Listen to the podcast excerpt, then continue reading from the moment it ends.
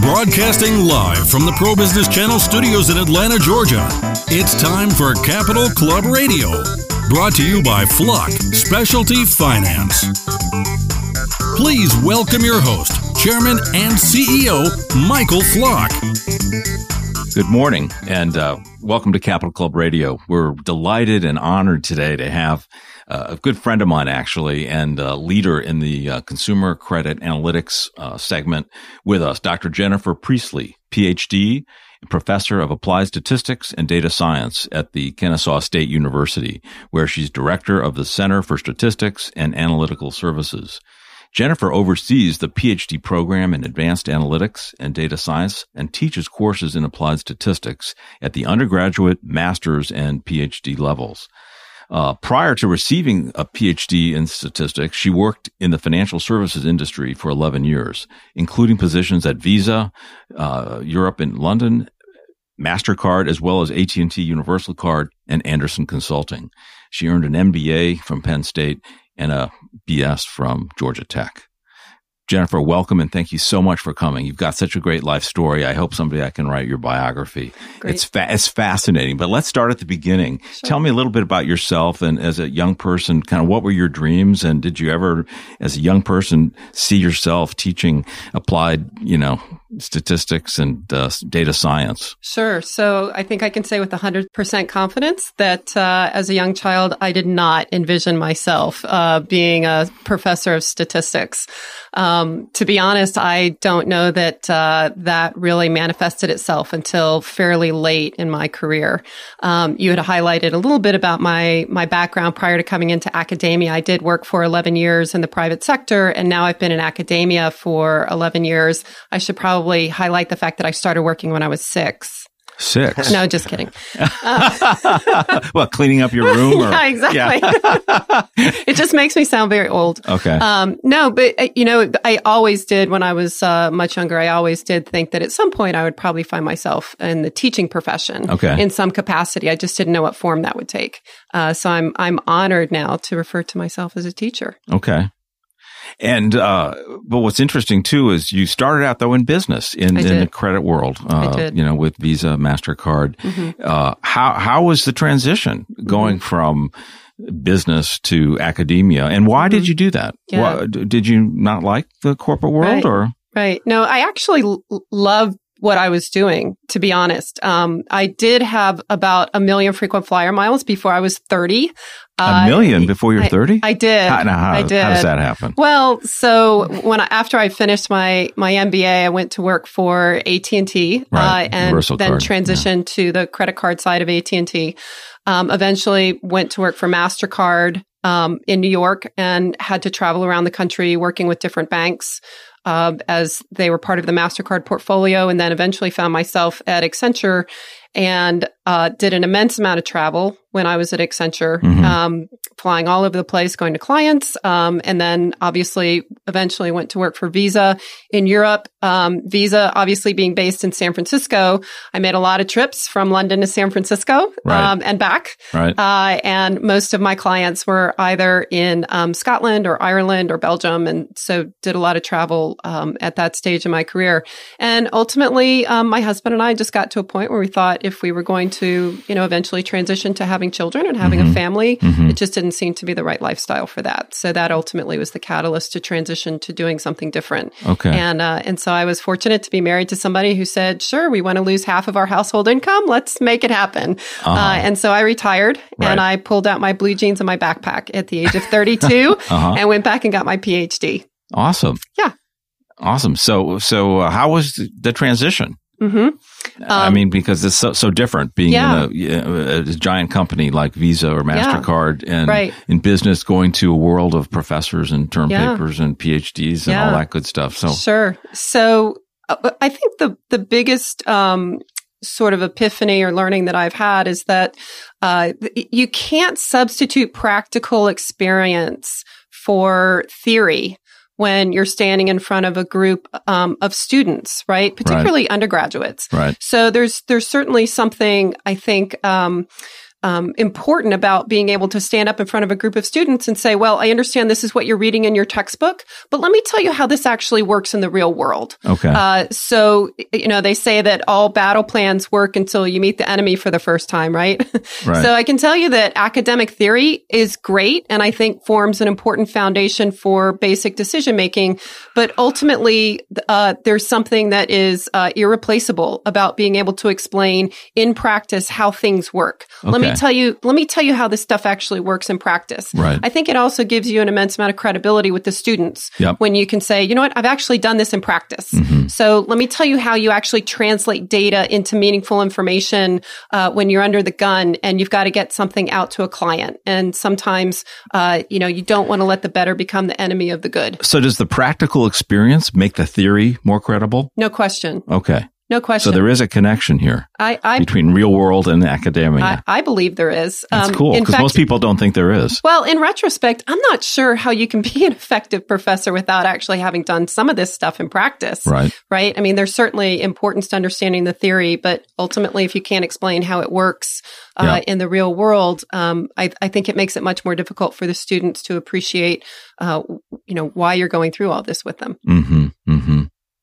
So, in other words, could we say that the practical experience almost is like are, are, data points that support the theory and the principles that they're studying? Right. No, I think that's that's spot on. Okay. In fact, I think one of the things that's made um, Kennesaw State so uh, successful in this space, in this analytics space, is the fact that uh, every professor who is involved in the analytics program has had substantive professional experience outside of academia. Uh-huh. Uh, and so my background obviously is in predominantly consumer finance and in risk, right, right. Uh, but we have individuals who have substantive experience working in um, hospitals, in the medical space, um, in manufacturing, engineering, uh, marketing, pretty much every vertical, every domain, every um, discipline vertical. Mm-hmm. And they're able to bring all those experiences into the classroom. Mm-hmm. Mm-hmm. That's exciting. So along the way, in your practical experience, uh, could you give our listeners some examples of some adverse circumstances you found yourself in, some challenges, some obstacles to getting to where you wanted to go? Sure. So uh, I think one of the biggest um, differences between what happens in theory in the classroom and what actually happens uh, in the real world is that you know sometimes you just have to bring a project to fruition and it's just good enough right? So if you've got a client deadline and you've got to get something out, uh, you can't ultimately bring that to its final theoretical conclusion, right? Sometimes uh, you just have to get it to 90% and you deliver what you have uh, and you just make the best of, of what you've been able to put together in the time frame that you've been able to put together um, versus you know, sometimes in academia, people mm-hmm. drag things out and, mm-hmm. and they're willing to spend, uh, you know, 80% of the time getting that last 20%. And you can't always do that when you're under the gun with a client. That's interesting. So sometimes, no matter how much data you have, you're saying it may never be completely enough. And so you, at some point, you have to make a conclusion and there's some risk sometimes in those conclusions. Right. Sometimes you have to just draw a line in the sand and say, I'm just going to do the best I can with what I've got. Okay. Right. That's interesting. So, so data isn't always as pure. The, at least the conclusions you gather from data aren't always as pure as you may want them to be. Uh, they never are. Okay. right. All right. Well, this kind of gets to to something else we're very interested in: how you're building this center, uh, you know, for uh, applied statistics and data science at Kennesaw. What is your vision sure. for the center? Sure. And um, you know, how are you implementing that going forward? Yeah, absolutely. So the Center for Statistics and Analytical Services at Kennesaw State uh, serves a very important role both internally within the university as well as externally to the business community, not just in Atlanta but but regionally as well. Um, so let's start with the internal bu- internal community within the university. So by way of context, Kennesaw State has thirty five thousand students.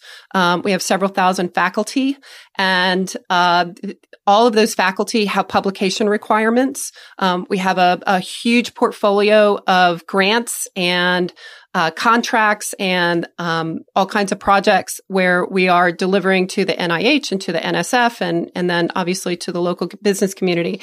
Um, all of those faculty have very strong publication requirements and research requirements, um, and most of those faculty also have PhD students and master students who are working with them. The Center for Statistics and Analytical Services was really developed partially to help those faculty fulfill all of their analytical needs. Mm-hmm. Um, so somebody may be a subject matter expert in, say, political science, but they're not a subject matter expert in doing statistical analysis or building prediction models. And so that's where we come in. Okay. Um, and we will help these professors translate this data into information to support their grants or their projects or their research. Um, we also work very closely with the PhD programs uh, as well as the master programs supporting those students.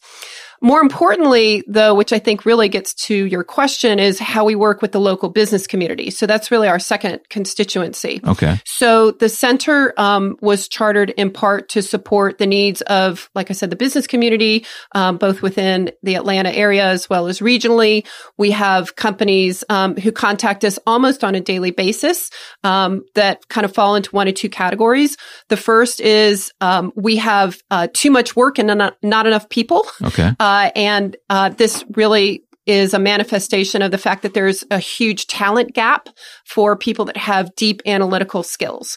Uh, so we have um, um, this this huge gap between uh, the amount of of data and um, you know companies all across the spectrum who are are pulling in structured and unstructured data and pulling that data in is fairly straightforward but then translating that data into something that is meaningful that actually can support the decision making process and support the objectives of the company um, that's hard mm-hmm. and that really is why we're seeing this huge talent gap mm-hmm. right and so our students really sit at that intersection of mathematics and statistics and computer science, and they serve uh, partially as an extension of these teams for these companies all across the area. Again, whether you're talking about consumer finance or you're talking about um, risk and insurance or you know epidemiolo- epidemiology and healthcare, engineering, manufacturing, retail, uh, we have almost an unlimited number of companies who are coming to us and they're saying we just don't have enough people mm-hmm. who can help us mm-hmm. translate all of this data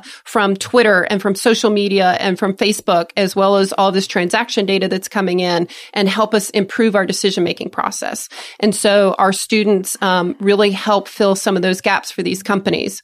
Secondarily, we have companies who come to us and it's not so much a body shop issue. It's really more of a, I've got all this data and I just, I don't even know what the right question is. Right. I don't even, I don't even know where to start. Uh, can you help us uh, take a look at, at what we've got and what our pain points are and what our objectives are and help us articulate and establish what our questions should be. Yep. And then once we've established the questions, can you then help us with the technical skills again to translate this massive amount of data into information to help us improve our, our decision making in our business? You know, I would think one of your challenges might be finding the students that have both the capability of doing the, the data analytics, the deep technical modeling, and the uh, kind of intuitive uh, analytics to draw the conclusions from the data. Right. Is that possible to have in the same person? Uh, yeah. So it's actually an excellent question.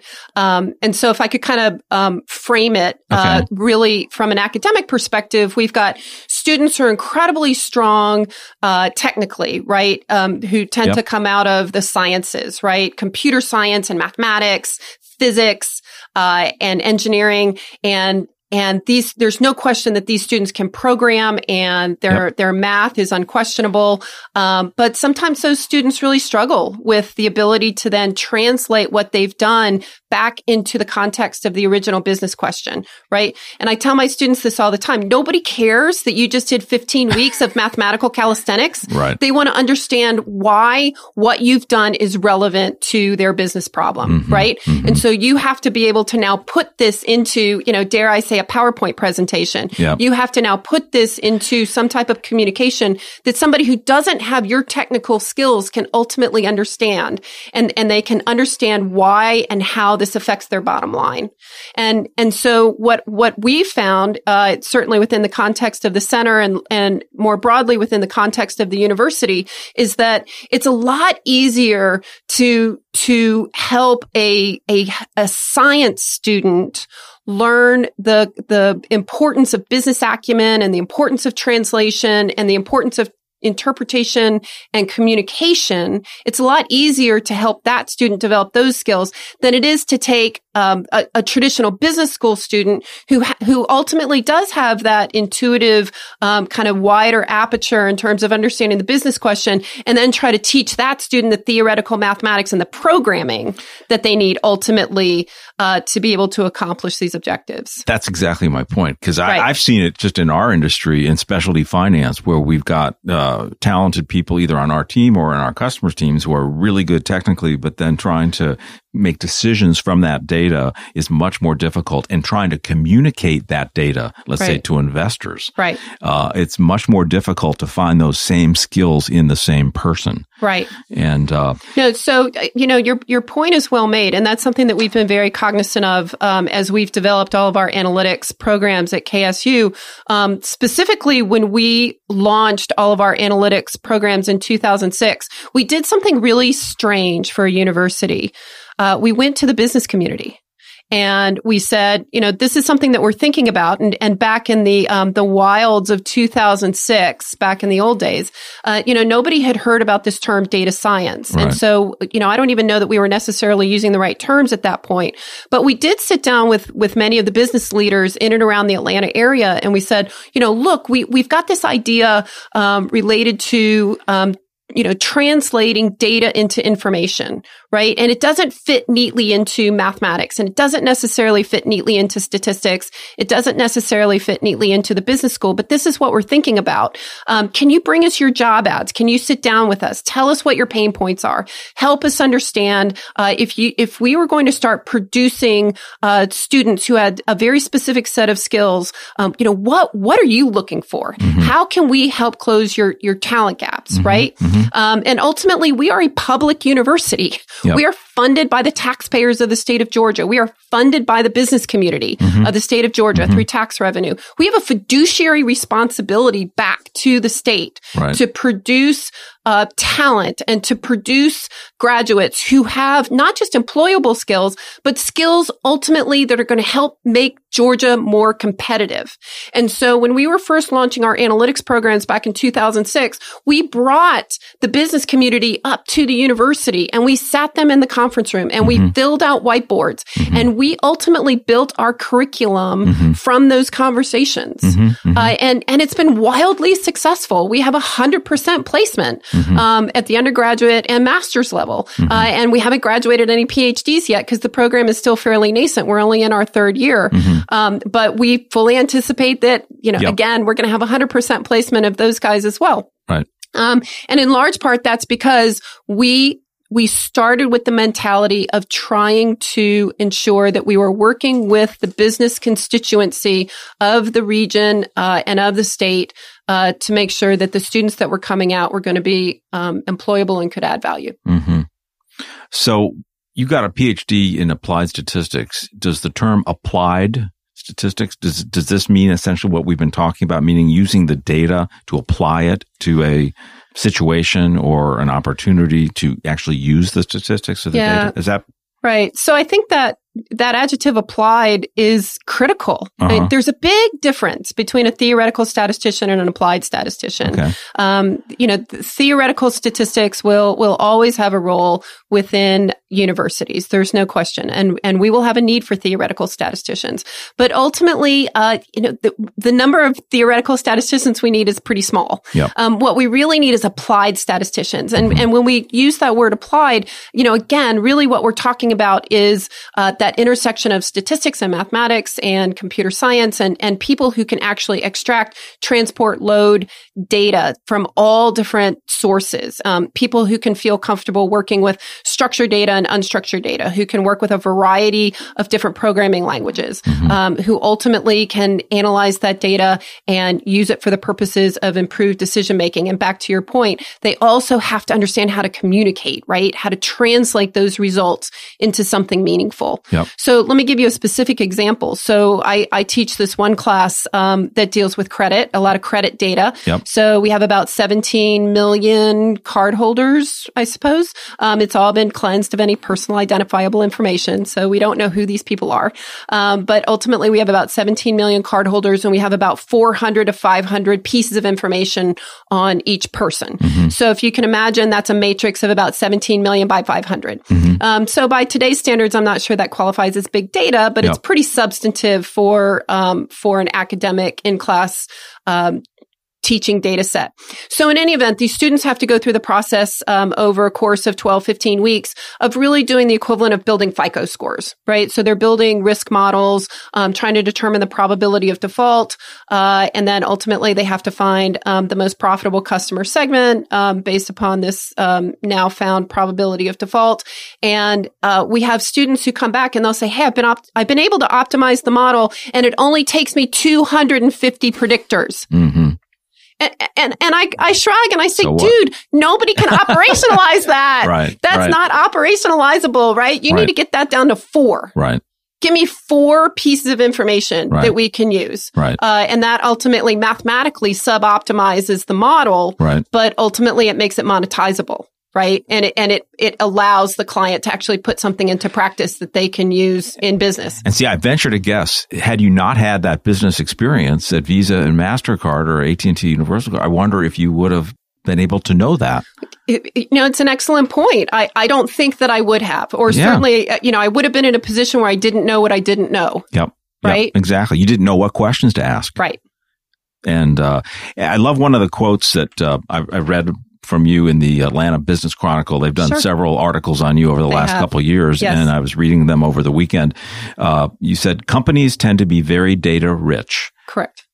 And information poor. Correct. Data is inexpensive and easy to capture and store, but translating it into meaningful information, that's where our center at Kennesaw comes in. Right. So is that the kind of the core principle right. or core goal of the center? Yeah, no question. So you know, to, and and that point is is valid today as it was um, at the time that um, that it came in the Atlanta Business Chronicle. And you know, certainly anybody that's involved in data science and advanced analytics can probably speak to that point as well. The idea here is that uh, you know, again, data is cheap and easy to capture. You know, anybody today with some modicum of programming experience can go download literally millions of tweets Yep, right? yep. It, it, it, doesn't take a lot of effort to Mm-hmm, go and mhm. scrape a bunch of stuff off of Twitter and scrape a bunch of stuff um, off of Yelp or, or off of any um, form of social media. That's easy. But then figuring out what to do with it once you've got it, Yep. you know, that's hard. Mhm. Right.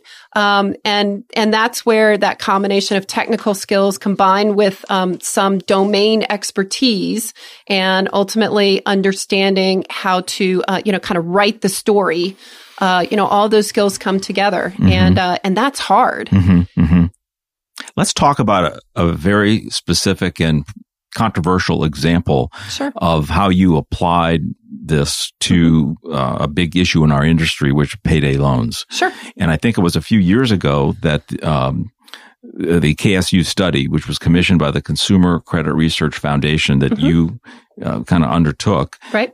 Uh, had some incredibly surprising conclusions based on the data Right. and the analytics that, that you did over. Uh, I, I guess the key question was: Are payday loans beneficial to uh, subprime consumers or not? Was that the primary question? And could you kind of summarize those conclusions and how you got there Yeah. statistically? Sure. Because it's it, it shocked a lot of people because we always hear about the bad guys in Yeah. payday loans. We don't know, uh, you know, about some of the the good things that happen with payday loans. Sure. And your conclusions were quite surprising. Could you Right. share that with our listeners? Yeah, I'd be happy to. So the quick um, background to this is um, I had actually done uh, several studies for several different subprime companies, subprime lenders, um, not just uh, in the Atlanta area, but also kind of regionally and nationally. And and one day I'm sitting in my office and I got a call from somebody from the Consumer Credit Research Foundation. They said, Hey, you know, we've had an opportunity to look at some of your work and we have, uh, this, this massive data set and we're having problems finding somebody who can work with this type of data. Uh, and we have a basic research question and would like for you to take a look at the data and see if you can address the research question. So, um, their their data sets, you know, like I said, were, were were pretty massive, but they were analogous to the data sets that I was using for the purposes of teaching that that I was just making reference to with the 17 million observations and the four to 500 variables. Um, so they had multiple data sets over four years um, that were predominantly from exper- a combination of Experian and uh, payday lending transaction data.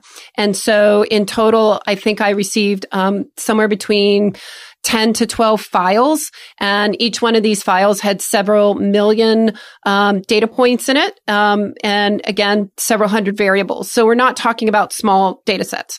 Um, and these data sets were coming in, in different formats. Uh, and so already you've got sort of a, a big data challenge in the sense that you have a massive amount of data, albeit structured, that's coming in in multiple forms. So before we can even start to get to the interesting parts about, uh, you know, the payday loans and and how do rollovers affect people's um, credit scores, you know, we had to go through several weeks of just going through the process of extracting, transporting, loading, merging, cleaning, prepping, uh, and that took an immense amount of of effort and time. Once we got the data loaded and we were able to get it into um, a format where it was a master file, uh, then uh, we really had the the core question was how does payday rollovers affect somebody's financial ecosystem? Right. That effectively was the question. And, and to be honest, um, at the time that the question was posed to me, it wasn't even necessarily posed um, from the standpoint of, hey, does this help?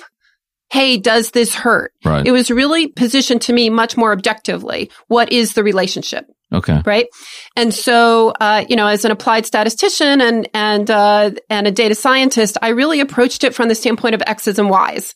Uh, I really um, didn't have any preconceived notions mm-hmm. um, in terms of what I was going to find. Like I said, I was really just going into this with X's and Y's.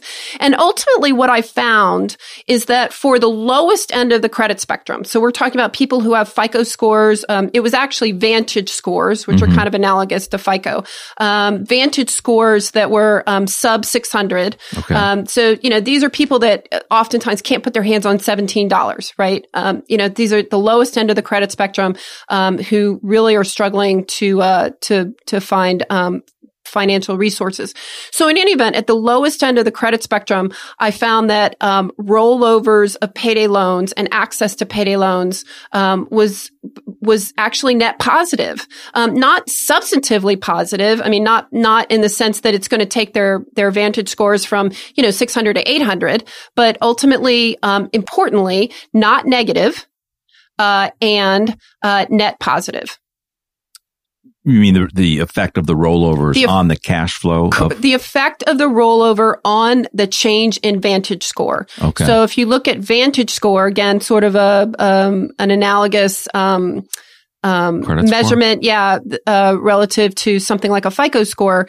Uh, if you look at somebody's Vantage score from, say, 2006 to 2007, right? So how did it change? And then how did the presence of um, rollovers impact that? Was that impact positive or was that impact negative? And what I found was that it was positive that if somebody had access to protracted rollovers from 2006 to 2007 and then separately from 2008 to 2009, that effect was net positive. Uh, and again, you know, I came to this um, with a completely blank slate. Um, and right. I approached this exclusively as X's and Y's. Oh. Um, it was just a, a, massive data exercise from my perspective. Um, and importantly, you know, I made the reference to looking at 2006, 2007 as sort of one exercise, and then 2008, 2009 as a separate exercise. That was critical because of, of course, the mm-hmm. the financial meltdown that mm-hmm. happened um, mm-hmm. during that time frame. So the the the objective of separating those two pieces of analysis was really to kind of control for mm-hmm. uh, that issue. Mm-hmm. Yeah. And you use the term Vantage score. Is that like a credit score for the underbanked essentially? Or? So Vantage score is a, a metric that was developed by the three main credit bureaus really as a, um, potential alternative to the FICO score. Okay. Um, conceptually, it's very similar. It uses a lot of the same key pieces of information. Um, it does um, it, it is supposedly a, more uh, representative when you start talking about people that have thin files, limited data, mm-hmm. um, shorter, mm-hmm. Um, mm-hmm. shorter histories. Mm-hmm. Uh, it is intended to accommodate that m- more accurately than the FICO score. Right. Mm-hmm. And what was the response in the marketplace and from the mm-hmm. Consumer Credit uh, Research Foundation to this uh, these conclusions? Sure. So when I originally did the work, um, it was oh, just really presented as a mathematical exercise, right? So here's here's this this series of of data sets. Um, here's the basic research question. Um, you know, analyze the data and tell us what you found. And so I built these general estimating equations um, and did some distributional analysis. And wrote up the results and sent it to the Consumer Credit Foundation. And they said, it come to Consumer Credit Research Foundation. And they said, Hey, this is really interesting. We'd like for you now to put this in the context of kind of an academic white paper. And we look, and I did, and we loaded it up on the Social Science Research Network, um, which allowed me to then get feedback from kind of the academic community in advance of, um, ultimately taking it to a peer reviewed journal. Uh, and as I'm sure you can imagine, the there was a lot of feedback, uh, really from both sides, mm-hmm. and um, you know, some people thought this is really interesting. I'd like to better understand the math behind that. And of course, I was happy to, uh, to have those conversations. Several people asked me for, for my programming code and I was happy to, to yep. give them that as well. Um, you know, I, as a, as an academic, I'm all about replicating research, yep. right? And replicating results. So I was happy to make my math available, happy to make my code available. Um, there were some other people, um, that took a look at it and, um, you know, rather than engage in kind of a mathematical scientific scientific conversation. Um, we're much more interested in in um, maybe dismissing the results because it didn't necessarily fit within their right. expectations. Right. Um, and so that was frustrating. But for the most part, um, the conversations were engaging. Mm-hmm. Mm-hmm. Well, terrific. And also in the uh, Business Chronicle, there was an article uh, last year about how you're expanding partnerships mm-hmm. for the center, yep. Uh, including such companies as AT&T, Southern, Home Depot, Equifax, um, which is sort of new, I think, for yeah. academic institutions. Could sure. you comment a little bit on how you've been developing these partnerships? And yeah. does this kind of tie into your uh, your belief that you've got to apply the data, you've got to right. use it, make make data information, not sure. just uh, you know sure. analytics. Right. Is, is, that how, is that the connection? Yeah, absolutely. So, I mean, if we could kind of open the aperture a little bit and, and talk more broadly just about university, university slash corporate partnerships. Um, you know, going back to the point that I made earlier that ultimately we are a public university and we're funded by the taxpayers, right? right? And so we have this uh, this responsibility to make sure that the people that the people that graduate from Kennesaw State are able to go back into the business community uh, within the state of Georgia and and and add value, right? And so to that point, um, you know, we need to constantly be in contact with the ultimate constituents, or if you will, our customers mm-hmm. um, of our of our um, products, kind of with quotes around that, right? right? I mean, ultimately, we are producing a product, yep. and and that pro not to be crass, but ultimately that product is graduates mm-hmm. of the university, and and we need to make sure that um, that the the monies that the taxpayers of the state of Georgia are investing in Kennesaw State is creating a return on that investment by graduating people who have meaningful degrees, who can add value and can walk into the business community uh, and again help contribute to the economy of the state. So to ensure that, that we're able to do that regularly, right, uh, we check in with the business community. And, you know, certainly within Atlanta, you've got kind of the usual suspects, many yep. of which you named. We also have a lot of small companies, a lot of small startups that we do a lot of work with yep. who are regularly at the university. Mm-hmm. And we're constantly checking in with them mm-hmm. and making sure that what we're doing is ultimately meeting their needs. Um, and so back to kind of how this works with the, um, with the center. So if we're going to continue to graduate people people that have skills uh, that are in demand in the marketplace. The raw resource that we need from an analytics perspective in order to continue to fulfill that objective is well, data, mm-hmm. right? Mm-hmm. And it's re- it needs to be real data mm-hmm. because mm-hmm. I can tell you that academic data is effectively worthless. Mm-hmm. Academic data that comes out of textbooks is, you know, 100 observations and three variables and all fits nicely into an Excel spreadsheet and everything's clean mm-hmm. and everything generates these incredibly strong relationships and and the students pretty much just have to point and click on a couple buttons.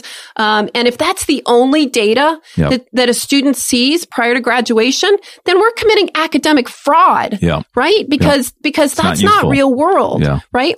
And so if we're going to ultimately create, uh, and produce graduates who are able to walk into, you know, the, the five Fortune 500s that are based in Atlanta, uh, then, then it needs to be a symbiotic relationship, mm-hmm, right? Mm-hmm. So, so those companies are going to have to give us some data, mm-hmm. right? Um, that we can use in the classroom, obviously, um, purged of any personally identifiable information and, and stripped of any, um, any competitive information or anything that they, um, that they deem to be, um, competitively important. But anyway, but if we could get real data, real messy, hairy, complex, difficult data, right? And use that for the purposes of teaching in the classroom, yep. that creates real world skills, right? That creates meaningful skills that, that then we can graduate and put them back out into the marketplace, uh, here locally, uh, and ensure that, uh, that we're continuing to make Atlanta and the region, um, economically competitive.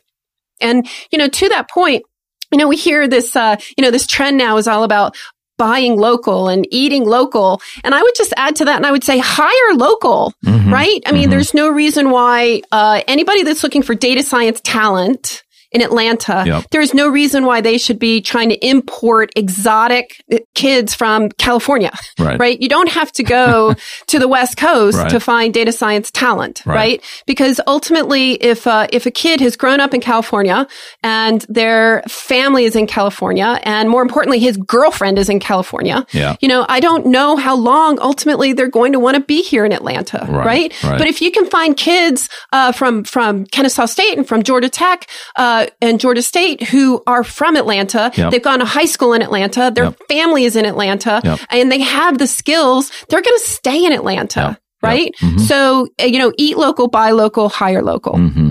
And again, it sounds like the most successful ones are those who can combine the, the theory and the application of the data, even though they may not have practical experience, but it's, it's, it's information practically applied. Well, so let's Is talk that- about that practical experience for a minute, Michael. So you were, you know, talking about how the center fits into all of this. Yep. The center actually f- is is a very important source of practical experience for the students, Yep. right? So, you know, when they make me the benevolent dictator of education, um, I'm going to require that every undergraduate student is required to have some type of vocational training as part of their discipline, Right. right? Um, you know, go out, get the internships, go out, have the co-ops, do the ad hoc project work, even if it's unpaid, Yep. just go out and get the experience, right? And so for the, for, for the small percentage of students at KSU who can't get internships, which there aren't many, um, we, we actually do an excellent job of ensuring that the students have internship experience. Um, but, but to subsidize that, um, we see a lot of students who will come through the center and, and they do project-based work through the center. Yep. Um, and so it, the majority, if not pretty close to all of the students at the undergraduate, master's, and PhD level who are coming out of the analytics programs at KSU have some kind of practical applied experience Yep. with real world data, Mhm. Um, either either through the context of an internship or through a project uh, or through the center. Wow. Now, we only have a few minutes before we wrap this up, but Sure. I think our listeners would like to know a little bit more about the woman behind the, the center, the woman behind the PhD. And I know from our friendship at the Cathedral of St. Philip's that you, and I've been a student in your, in the adult Sunday school classes that Mm-hmm. you speak on a lot of interesting topics.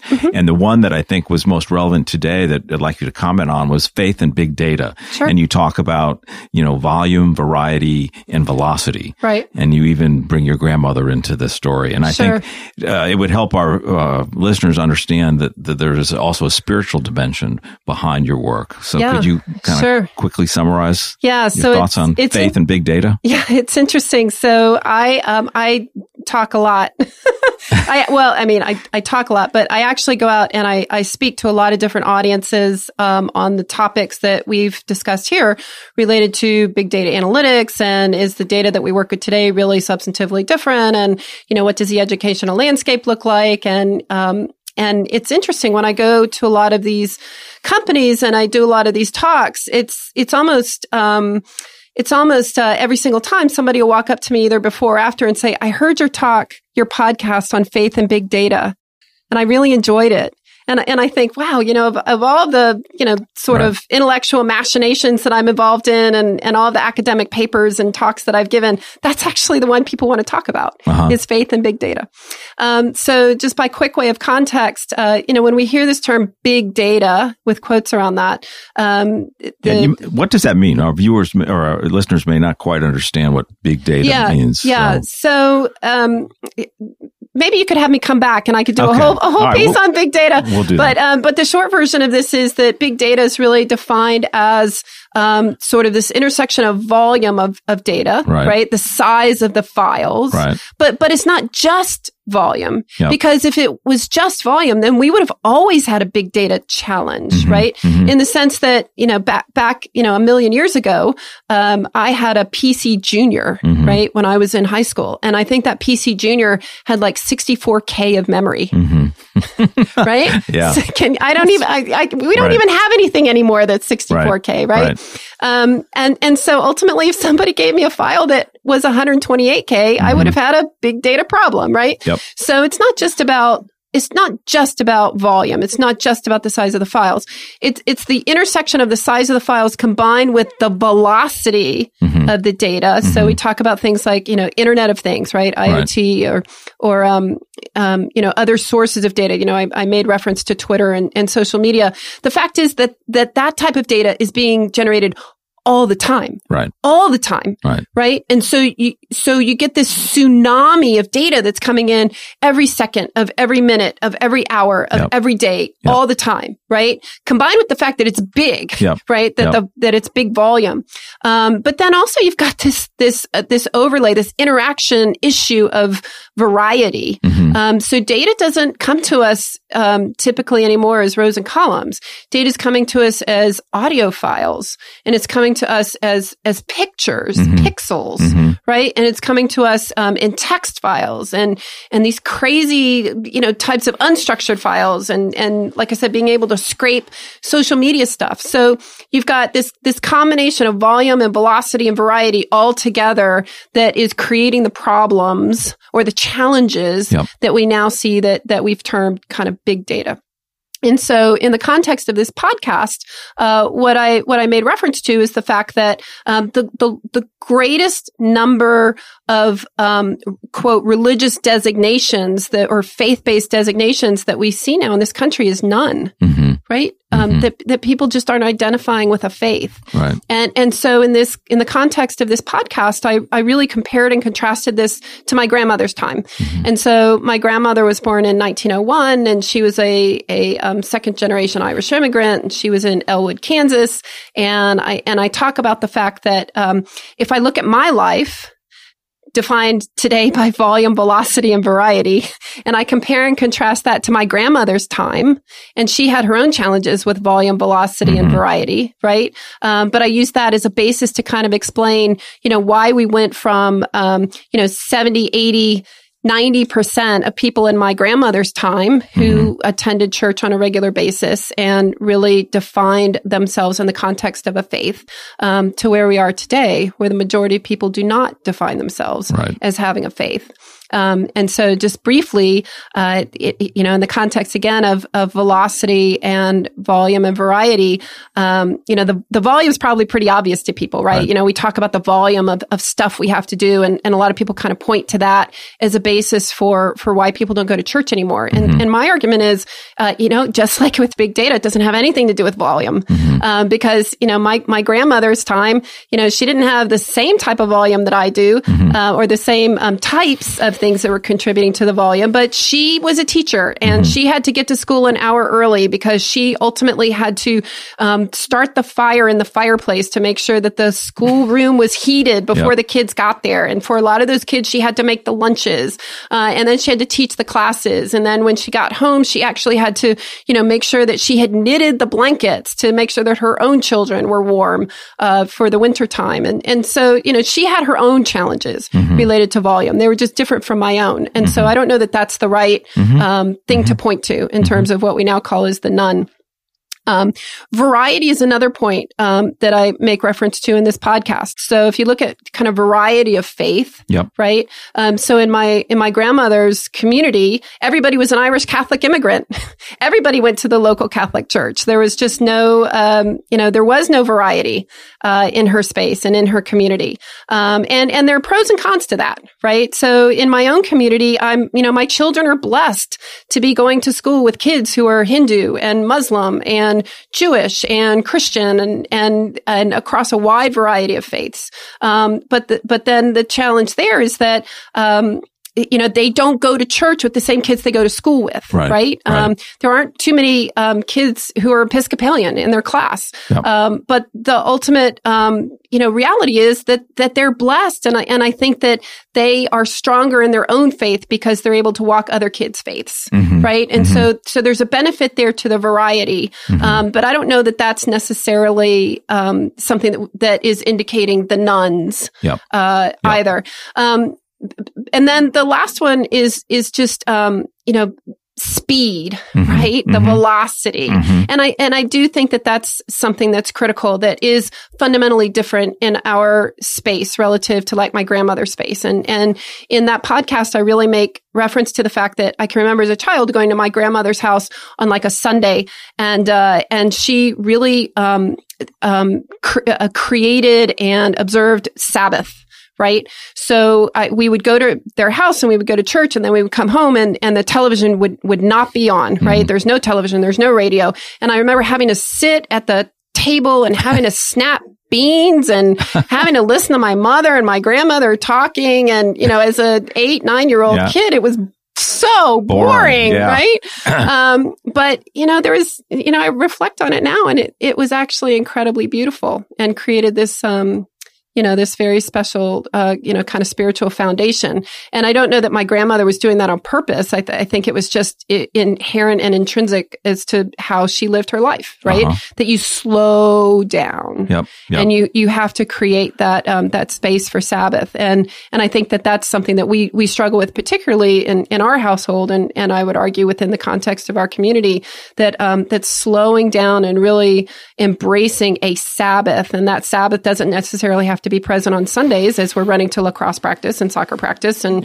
you know, everything else. It could be on, you know, Tuesday evenings or it could be on, yep. you know, Saturday mornings or, or whenever it is. But just that idea of slowing down is something that you really have to make time for. That's a wonderful, wonderful example, Jennifer, of how you, again, are connecting, you know, data and applying it to other things, whether it's business decisions or your faith. Mm-hmm. I mean, that is, that, that's really cool. Mm-hmm. The, the, volume, variety, and velocity mm-hmm. that defines big data, mm-hmm. you're applying it to your spiritual life as well. And mm-hmm. to me, that's, you know, you're connecting the dot. I'm connecting the dots in, yeah.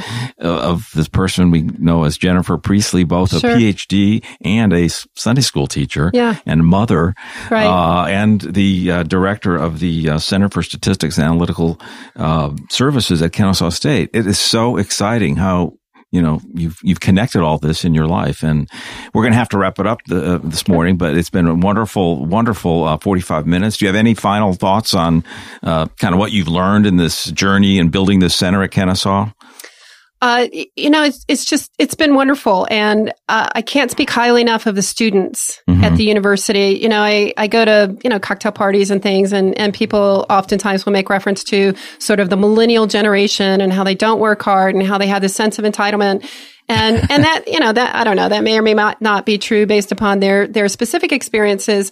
But I have to say, you know, the the kids at KSU they work so hard and they have such an incredible work ethic, uh, and and we hear that over and over and over again from companies, and and that's why we have a hundred percent placement rate. Yep. You know, the kids are smart, but ultimately they have a work ethic, yep. uh, and and they they come to work and they put their all into it every single day, and we see that in the classroom. Um, and it's like you know when you send your own kids off to somebody else's house, you don't ultimately know how they're going to behave. Right. Uh, but same thing. Here. Yeah, exactly. Yeah. Um, and so, you know, much like a proud parent, when, when companies come back to us and say, you know what, I'd like to hire another kid like this one. Um, you know, it's, it's great. I mean, ultimately that's what makes me go to work every day. So, is that the most important metric of success for the center that you're director of, essentially? Um, you or know, one the, of them. Uh, just the, the, the whole idea of interacting with the local business community to bring the data in, make sure that what we're teaching is aligned with the marketplace, make sure that these students are developing the skills that they need to contribute to the economy, to contribute to the business community, and then ultimately have those students come back and hire more students mm-hmm. as uh, as alumni coming back and hiring right. um, more students. You know that that's what it's all about. I can't think of a better way to conclude our discussion this morning. Thank you very much, Great. Dr. Jennifer Priestley. Thank you, Michael. Okay. Thank you for joining Michael Flock and his guests on the Capital Club radio show. For more information on future interviews, please visit us at flockfinance.com. This program is brought to you by Flock Specialty Finance, where clients are provided knowledge and insights to help them grow their business in complex and risky markets. Flock is more than a transaction.